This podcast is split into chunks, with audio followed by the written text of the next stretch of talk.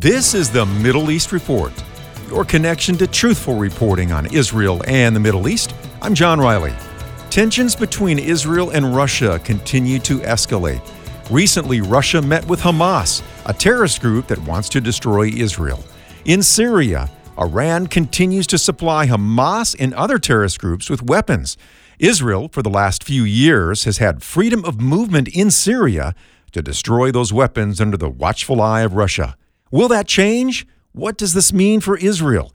Erick Stakelbeck, host of the Watchman newscast and also seen on the Trinity Broadcasting Network, addressed this concern a few days ago. Russia entered Syria September 2015. What we have is a situation where Vladimir Putin's regime is openly aligned with Israel's greatest enemies the Iranian regime, Hezbollah, Hamas, and the Assad regime.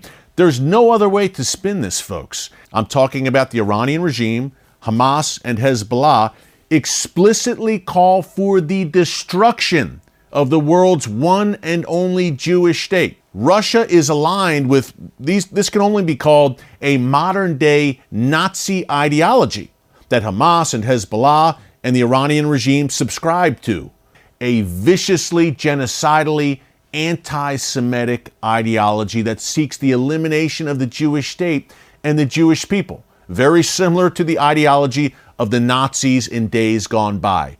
That's who Russia is openly aligned with. And yet, the Russian Foreign Ministry is releasing statements saying that Israel is aligned with and supporting Nazis. You can't make this stuff up. Let's break it down in a larger sense here. Number one, Russia says their sole rationale or their main rationale for invading Ukraine is to denazify the country, to listen to Lavrov, Putin, and the regime. Ukraine is littered with Nazis from the top to the bottom. So, Vladimir Putin is playing a very clever game here, folks, in the way he is framing the Russian invasion of Ukraine. The ultimate and overriding reason why Russian forces are in Ukraine right now is that Vladimir Putin wants to reestablish those Soviet glory days and make Russia a great global superpower once again. He sees Ukraine as only the beginning in making that goal a reality. Quick note on what this means for Israel. Never a good day in Jerusalem when a senior Hamas delegation is in Moscow. Israel has been straddling a very fine line over these past few months trying to maintain good relations with Vladimir Putin in order to maintain freedom of movement in Syria. Remember, Israel has conducted hundreds, if not thousands at this point, of strikes against Iranian and Hezbollah assets inside Syria for two reasons. Number one, driving them back away from the Israel Syria border, away from the Golan Heights. And secondly, targeting advanced weapons that Iran is attempting to transit through Syria into the hands of Hezbollah at Israel's doorstep in southern Lebanon. So Israel has maintained that freedom of movement again under Russia's watchful eye.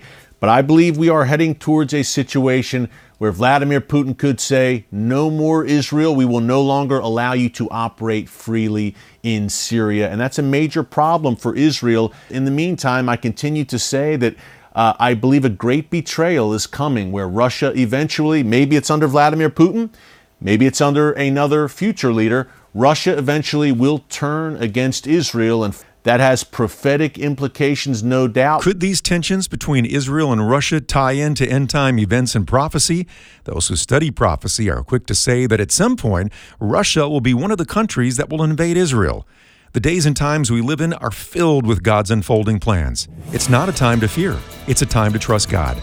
As believers, let's continue to proclaim God's love to a lost and hurting world. You can connect with Erick Stakelbeck and the Watchman newscast on his YouTube channel we're watching his reports on the Trinity Broadcasting Network. That's the Middle East Report. I'm John Riley. Thank you for listening.